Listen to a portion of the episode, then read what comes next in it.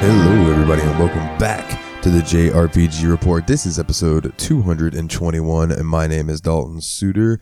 And I'm going to go ahead and tell you guys right off the bat this is a very uh, Final Fantasy heavy news week at the end of it, with some, some real big news that has come out about uh, the Final Fantasy series as you know as a whole, and uh, some big news about the Final Fantasy VII Remake Part 2, but we will get to that.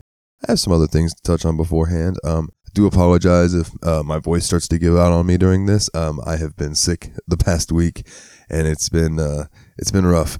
But I am going to do my best to get this episode out to each and every one of you wonderful listeners. And uh, let's get this shindig started, shall we? So you know, last week I touched on that there was going to be a Dragon's Dogma live stream, and it did not disappoint. They announced during the live stream that Dragon's Dogma 2 is now in development. The title appeared um, during the 10th anniversary stream. That was the stream. I was trying to remember what the uh, purpose of the stream was. It was the 10th anniversary stream. And the d- developer spoke in length about the development of the first title before going into the reveal, which the reveal was cool. They were like, we have a big announcement for you all. And then they all pulled off their outer shirts and they were all wearing Dragon's, Dragon's Dogma 2 t shirts. And I was like, nice. Yeah. The commentary included information about inspirations for the game and key gameplay elements that they wanted to include.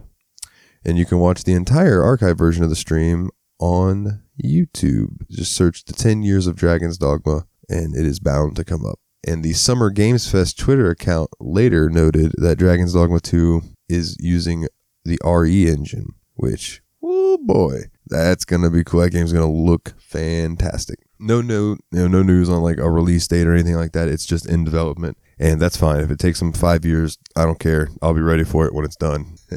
Up next, we got some new uh, One Piece Odyssey screenshots, so people can get a better look at One Piece Odyssey's original character, Lim. In, in new screenshots, Bandai Namco shared another round of images on their official Twitter account, and it, it also hinted that Lim, a woman who always carries a gourd with her, hates pirates. As a result, she could steal people's powers in the game. Lim is one of two new characters introduced into the game. The other is a long haired man named Adio. The new fixture shared are not the only recent One Piece Odyssey screenshots, as a number have also appeared showing off locations and the battle system, and another round has focused on enemies that we'll see in the Straw Hat crew members, which I believe we have covered in weeks previous. So One Piece Odyssey will be coming to the PlayStation 4, PlayStation 5, Xbox Series X and S, and PC in 2022. So they have all the bases except Switch covered, as usual. Uh, Dusk Diver 2 is now now has a Western release date. So we know that Dusk Diver 2 uh, Idea Factory International confirmed it will bring the game to North America and Europe on August 30th, 2022. Previously, the game had a general summer 2022 release window. There's also a new trailer to accompany the announcement, and people can see Yang Yumo attempt again to save the world. The video begins with a bit of exposition and shows Yumo running through the streets while she's being watched. She again finds herself facing chaos beasts. From there, the trailer shows how the action RPG works, and people can see Yumo, Leo, Leviada, and Bahad fight enemies. As a reminder, the launch edition of Dust Divers 2 come, will come with bonus items. In North America, the $49.99 version comes with a soundtrack, CD, and art book. Pre orders are already open for it there, however, the European pre orders aren't open yet. And Idea Factory International hasn't announced when they will be available. And Dust Divers 2, I'm sorry, Dusk Diver 2 will be coming out August 30th, 2022, like I said, and it will be coming to Nintendo Switch, PlayStation 4, and PlayStation 5. And it is immediately available in Japan, and people can already get the PC version of Dust Divers 2 worldwide via Steam. And I've seen people say that Dust Diver is like Persona meets Ys meets a Warriors game. So I mean, it sounds interesting. I have the first Dust Diver, um, but I've never played it. I should get around to that and check it out. I really should. I keep seeing these articles about the second one, and the second one, this trailer that I watched earlier for it looks looks fantastic. You know, uh, and I did retweet this. You can find this on the JRPG Report Twitter as well. So the Soul Hackers 2 English dub now has its cast, and has, the, the cast has been revealed. Uh, back in the beginning of t- June 2022, Atlus offered a tease of English voice acting in Soul Hackers 2, and now there's a full reveal. A new trailer appeared, and it goes over the entire English dub cast for Soul Hackers 2.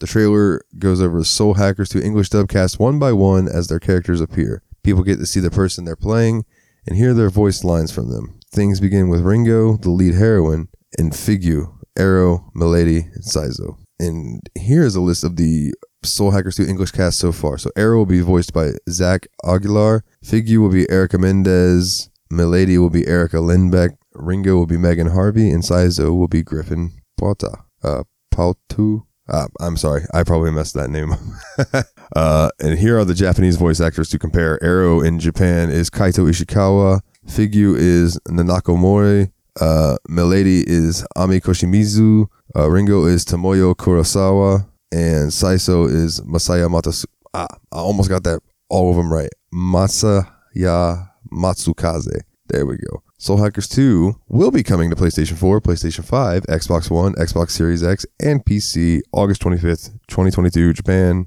and August 26th, 2022, worldwide.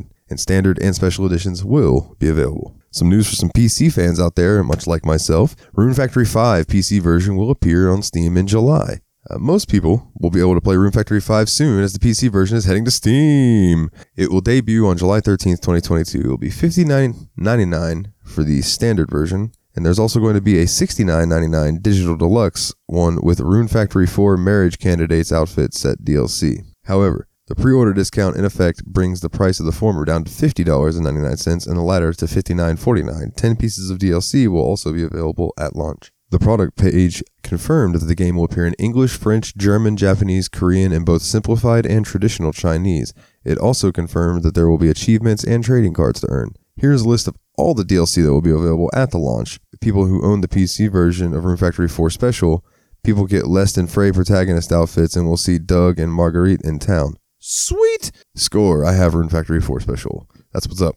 Pre orders will also come with the Holy Knight in the Bibliophile swimsuit set and the new Ranger care package and item packs add-ons. Um, and actually, you know what? If you would like to read this whole list of these available DLCs, I did retweet this on the Twitter on the JRPG Report Twitter. Um, to not bore everyone who's not a Rune Factory fan, I won't sit here and go through all of these that are sit here and listed. But uh, it is coming July 13th, so so be on know, be on the lookout. It is already out for Switch, and that's why I'm excited to play it on PC because I have friends who've played it on Switch and they love it and I've been really I adore Rune Factory 4 of what I've played of it. And I'm not even I'm not even like an eighth of a way through that game.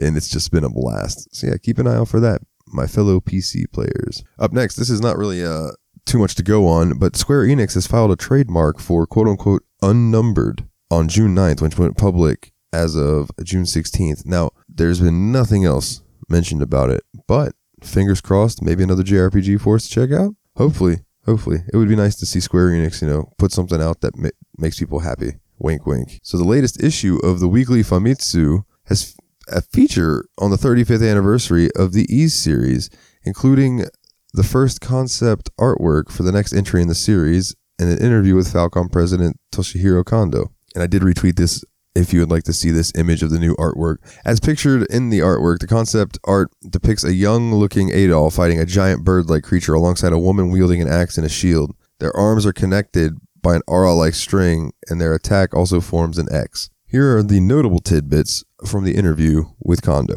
This will be the 10th numbered entry in the Ys saga. While it will retain the series' smooth and exhilarating gameplay, other areas are being re examined. While not, while not quite a Souls like, the challenge is to see whether it is possible to implement steadily paced one on one combat in which player can watch an enemy's movements. It is a lighter feeling Ys style Souls like. Adol is around the age that he was in Ys 1 and 2. The story might be set outside the Roman Empire. Changing weapon attributes by swapping between party members will change significantly. While we cannot say platforms at this time, we want a wide range of players to enjoy it and making Adol younger may have been for that purpose. It will be released as we're working on various platforms. Kondo wants to play previous released Ys titles on modern platforms. Providing new gameplay elements is vital, and whether it be scenarios, actions, or systems, the game will incorporate something new. So, Ys fans, if, much like myself, uh, that sounds interesting, I guess. Uh, a Souls like Ys game. I mean, hopefully it doesn't lean too far into that because, like, that's kind of becoming a th- uh, like a trend almost, and it has been for a while. All these Souls like games, and don't get me wrong, I like the Souls likes. I like uh, you know Dark Souls, Bloodborne, Sekiro, uh, Elden Ring. Those are all cool games and everything, but like they're their own thing. Let them be their own thing. Your games don't have to emulate that. And I'm looking at you, Lords of the Fallen. I'm looking at you. So I'm just saying, like, hopefully they can take the idea of that and ease it up like a bunch and make it really cool. I, I, I'm I'm gonna be optimistic about this. So we have some anniversaries that popped up over the last week. Twenty years ago, from June 19th, I'm sorry, June 20th, 2002, Bandai. Before it was Bandai Namco, it was just Bandai, released Dot Hack Infection, which was the first game in the Dot Hack, Dot Hack series for PS2. While a collection of the first four games has yet to be announced, Bandai Namco has recently trademarked Last Recollection. So that could be something. That could be really cool. Uh, another anniversary that popped up was the 25th anniversary of Final Fantasy Tactics. And I know that there are a ton of people. I have so many people tell me that I need to play Final Fantasy Tactics. It's just one that I didn't have as a kid, and I haven't gotten around to it. But man, the amount of love that I hear that game get really, really makes me want to check it out. And like previously mentioned in the article about Ys before, on June 20th, they tweeted this out, but it was actually June 21st that the anniversary. They're messed, they've messed me up twice now with these anniversaries. Gematsu, get your stuff together. 35 years ago today in Japan, on June 21st, 1987, Ys 1, the ancient Ys, vanished. The first game in the Ys series launched for PC 8801. Happy 35th anniversary to Ys. Man, I didn't realize Ys was that old. That's tremendous. Absolutely tremendous. So Nintendo's June 22nd, 2022 Direct broadcast focused on Xenoblade Chronicles 3 ahead of its July release date. A new trailer set up the game world and narrative of the third Xenoblade title, emphasizing its themes of war, transience, and legacy. Xenoblade Chronicles 3 is set on the world of Aionios, where two nations, Keves and Agnus, exist in the state of unceasing war. The wars are fought by engineered soldiers with an artificially limited lifespan of 10 years.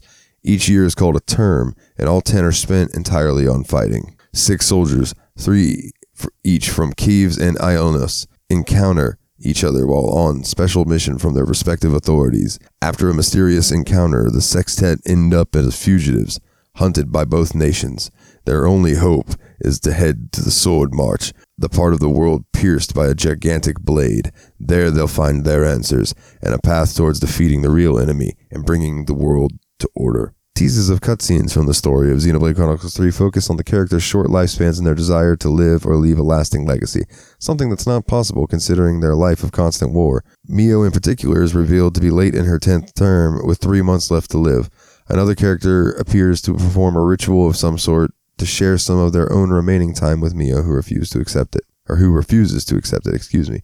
The Xenoblade Chronicles 3 Direct also revealed more footage focusing on supporting heroes who joined the party as the seventh members. These characters, Ashera, Valdi, Riku, and Manana, Fiona, Alexandria, and Gray, were shown off. Heroes can bring unique classes and abilities to the team with Xenoblade Chronicles 3's class framework. Valdi is a war medic, while Ashera is a lone exile, and Zeon a guardian commander. The main party members can also adopt the heroes classes as they join the group, expanding their options for both combat and cosmetics. Xenoblade Chronicles 3 releases for the Nintendo Switch on July 29th, 2022.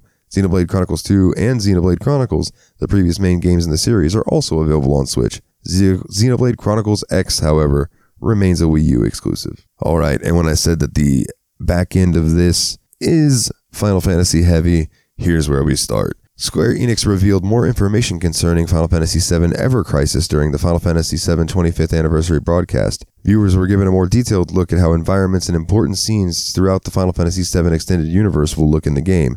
In addition, a closed beta test will appear for Final Fantasy VII Ever Crisis sometime in 2022. Combat was shown in the trailer along with various cosmetics. For example, the characters can wear unique outfits. Weapons also have distinct appearances, and there was also a tease at the end of the trailer that involved the iconic scene from Nibelheim with Sephiroth. Final Fantasy VII Ever Crisis is a mobile experience that will condense not only the original Final Fantasy VII story, but that of the spin off titles as well. Square Enix outlined plans for the game, revealing that there will be no character gacha system. Instead, players will roll for weapons similar to the city of Final Fantasy Opera Omnia. Additionally, story chapters will be free to play. Final Fantasy VII Ever Crisis will release on Android and iOS devices, and a closed beta will appear in 2022. At the Final Fantasy VII 25th anniversary celebration broadcast, Square Enix revealed Crisis Core Final Fantasy VII Reunion Remaster. It will be on PS4, PS5, Switch, Xbox One, Xbox Series X, and PC in winter 2022. The trailer they showed for it showed off new 3D models and new voice acting, and you can also get a glimpse of the new UI. Some initial screenshots have also been shared of Final Fantasy, re, or excuse me, Crisis Core Final Fantasy VII Reunion Remaster uh, by Summer Games Fest Twitter account. So if you'd like to see those, hop over there and check it out. From uh, Geoff Keighley, I believe also shared them. Uh, Crisis Core Final Fantasy VII first appeared on the PSP. It's a prequel that shows or that follows Zack Fair as he deals with characters like Sephiroth, Genesis, Angeal, uh, Aerith, and Cloud. It never appeared on any digital storefronts and was only available on UMD. The original game made its debut on the PSP in Japan in 2007 before appearing worldwide in 2008. So people get get hyped because uh, I, I, this is another one of those games that I've heard I've heard so many people say Crisis Core is so good, but I've never had a chance to play it, and now I will because I never had a PSP. So this will be cool. And in other news, there will be more ways to play Final Fantasy VII Remake Intergrade as it's coming to Steam for PC. The new version appeared just ahead and of just ahead of and during the 25th anniversary celebration broadcast. It will debut on June 17th, 2022. The product page is now live on Steam and people could already play it on PCs like via Epic, but this version will also be Steam Deck verified. This is the Final Fantasy VII Remake Intergrade version of the game. That means people get the base game with improvements like photo mode. They'll also have access to the intermission DLC. That's the additional multi-chapter campaign starring Yuffie and Sonon. We had some idea of this sort of announcement would appear ahead of the anniversary presentation because Square Enix had filed a new trademark for Final Fantasy VII Remake. That came up back in May. Um, this game first appeared on the PlayStation 4 in 2020. The Intergrade version came to PlayStation 5 and PC via Epic in 2021, and now will be coming to Steam on June 17th. Which I guess that would be out out now already. Yeah, so this is already on Steam. Hmm, guess I'll need to go wishlist it. And the big announcement: Final Fantasy 7 Rebirth, which is going to be part two of the remake. So the Rebirth team confirms that the remake is going to be three parts. So the next part of the remake is Final Fantasy VII is called Final Fantasy VII Rebirth, but the project as a whole will be a trilogy according to Square Enix. Following the reveal of Final Fantasy VII Rebirth during the Final Fantasy VII 25th anniversary stream, messages from creative director Tetsuya Nomura, director Naoki Hamaguchi, and producer Yoshinori Kitase confirmed the project's three-part structure. This was the this was what Nomura said. As revealed on the broadcast, there are currently four Final Fantasy VII projects being developed in parallel. Although each of the four titles play a different role, they are all connected through high quality depictions of Final Fantasy VII's world and characters. As someone who was involved with the development of each and every one of the original titles, I deeply understand the vision and thoughts behind each project, and I am actively involved in the development process for all four titles. Final Fantasy VII Rebirth is being designed so that people can enjoy this game whether they know the original game or not. In fact, new players might even enjoy starting their Final Fantasy VII journey with Final Fantasy VII Rebirth. Cloud and his friends embark on a new journey in this game, and I believe that the scenes they witness after leaving Midgar will give players a fresh, new experience. Nomura confirmed that he was actively involved in development for all four Final Fantasy VII related projects at Square Enix, and he said that Final Fantasy VII Rebirth in particular was being designed for people to enjoy, whether Oh, well, they're just repeating what he just said in that. Okay. For his part, producer Kitase said that development was proceeding at an astonishingly fast pace for the title of Final Fantasy VII Remake project scale. Final Fantasy VII Rebirth being the middle of the trilogy would come with its own challenges, but he expressed confidence that Rebirth would take a place among other beloved second entries. The team aims to top their first installment as well in terms of being a gripping and mem- memorable experience. Director Hamaguchi encouraged fans to think of Rebirth as more than just a single part in the series, as the team was working on it with all of the passion and dedication needed to create an original game. Going by the trailer, Rebirth's story may continue in its metatextual mode, treating the remake project and the original release of Final Fantasy VII as a dialogue of sorts. Final Fantasy VII Rebirth is in development targeted for release next winter, which could be late 2023 or early 2024 on PS5. Final Fantasy VII Remake Intergrade is available on PC via Steam and the Epic Game Store. And some other news Final Fantasy XVI, currently playable from start to finish. In an interview with PlayStation Blog, the Final Fantasy XVI producer Naoki Yoshida revealed further insights into the current development status of the game. Final Fantasy XVI is now within its last scheduled year of development, just under two years after its announcement in 2020. Though there are multiple months to go until Final Fantasy XVI hits its release window of summer 2023, Yoshida said that the game is fully playable from start to finish. Elaborating, Yoshida mentioned that there's much more to be done before it's ready to be public. Multiple languages of voiceover work still need to be recorded, and playtesting for things like difficulty balance need to take place. Tweaks on things like narrative cutscenes are still on the docket, as is the full-scale debugging process. Though we didn't use specific term, the details suggest that Final Fantasy XVI has entered what is typically defined as an alpha stage of completion, though exact definitions vary. Games in the alpha phase are usually considered feature complete, with their gameplay systems, technological base, and overall content already settled and implemented in some fashion. At this point, a developer would focus on extensive and comprehensive playtesting to tune mechanics, gameplay balance, and other factors, as well as finding and eliminating many bugs and as errors as possible. The interview also contained more comments from Yoshida about his and his team's goals for Final Fantasy XVI. Regarding goals, Yoshida said that when considering what to do with 16, he recalled how it felt to play the original Final Fantasy. He wanted to recapture the feeling of playing the leading role in a motion picture using modern game design and technology. The process of developing Final Fantasy XVI while still acting as director and producer of Final Fantasy XIV was managed by beginning Final Fantasy XVI's pre-production processes with a small group of core team members. The team was slowly and carefully transitioned over so as to not impact the operation of Final Fantasy XIV. Yoshida also revealed that the team as a whole is heavily reliant on the work of the project managers and assistant producers for both 14 and 16 to keep schedules and tasks organized. Since several 14 dev members besides Yoshida, including composer Masayoshi Soken, are working on 16, keeping things in order to avoid burnout is critical. Let me go ahead and tell you if Soken is doing music for 16, it's going to be fantastic music. I promise. Uh, Yoshida also noted that Bahamut is his favorite summoned character in Final Fantasy series overall because his arrival means something incredible is about to happen. Bahamut has appeared in nearly every Final Fantasy game and a number of non Final Fantasy ones, and had an especially prominent role in the story of 14. When prompted to name his favorite Final Fantasy 16 summon, Yoshida demurred, saying that to do so would invite a lot of speculation. He did promise readers that all of 16 summons called icons would be quote unquote cool as hell. 16 is in development and scheduled for release on PlayStation 5 in the summer of 2023. So Square Enix's Yoshi P, as people call him, which is Yoshida, uh, has been making the rounds promoting Final Fantasy 16, as we just heard as an interview with Game Informer, teased the new arrival of a new trailer for the game. Fans won't want to hold their breath yet, though, as the next full Final Fantasy 16 trailer won't arrive until fall 2022. In the meantime, the interview revealed more about the game as it enters the last years of development. According to Yoshida, the third Final Fantasy XVI trailer will focus more on the game's world of Valisthea, as well as the overall storyline.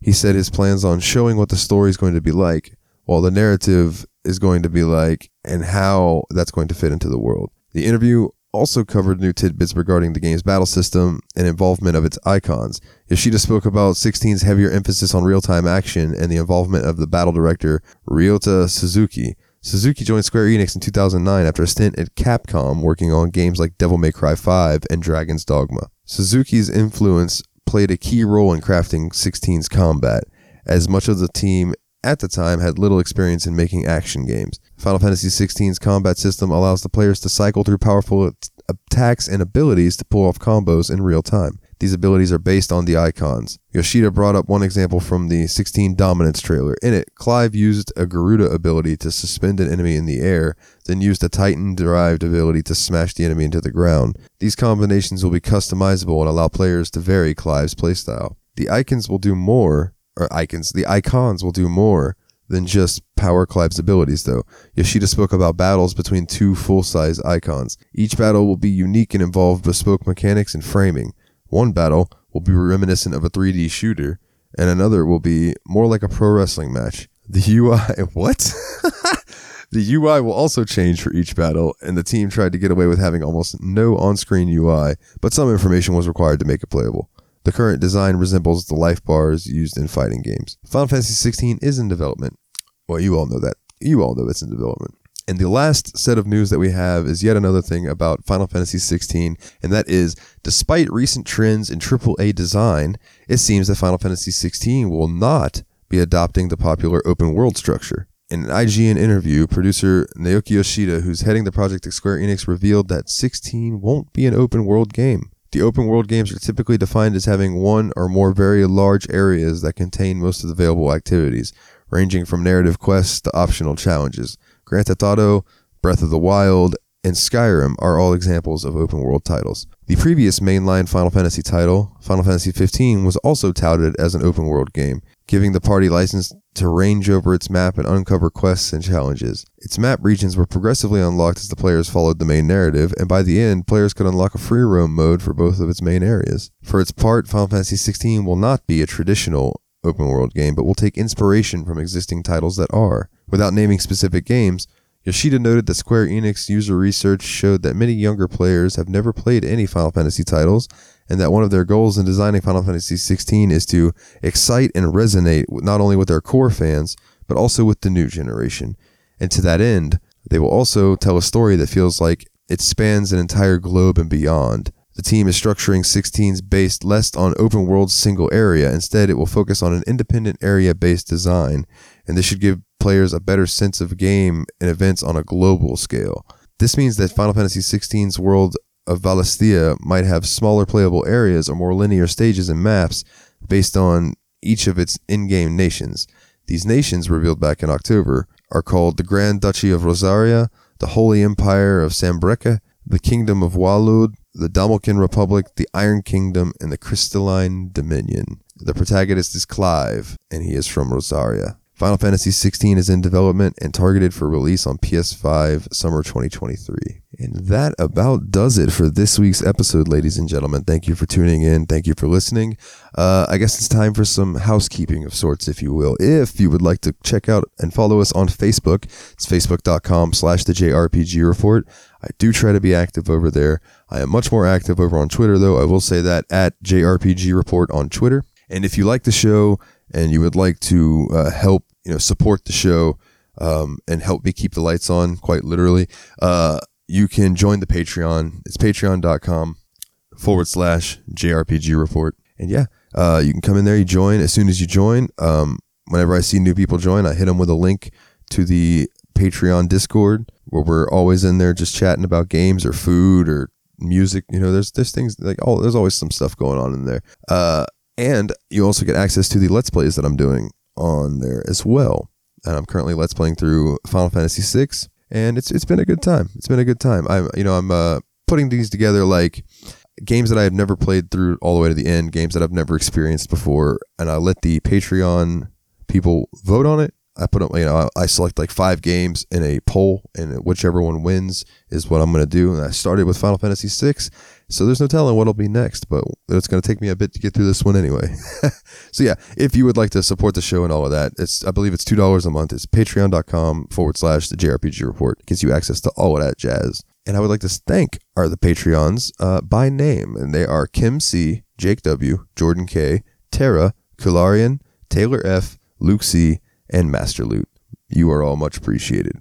And if you would like to hear more of my voice, you can check me out on the Steam Machine podcast, which is a bi weekly PC gaming show where me and two of my buddies, Nate and Willie, the Destructo Bros, as we call them, play through my massive backlog of PC games and talk about them. And the last game that we did was Yakuza Zero. Um, we did it in two parts, and my goodness, that's a good game with some of the best music. Oh, so good. Um, I, I recommend you guys go and check those episodes out if you're a fan of the Yakuza series. Um, if you haven't played Zero, go play Yakuza Zero, then go listen to the episodes. I think you'll have a good time.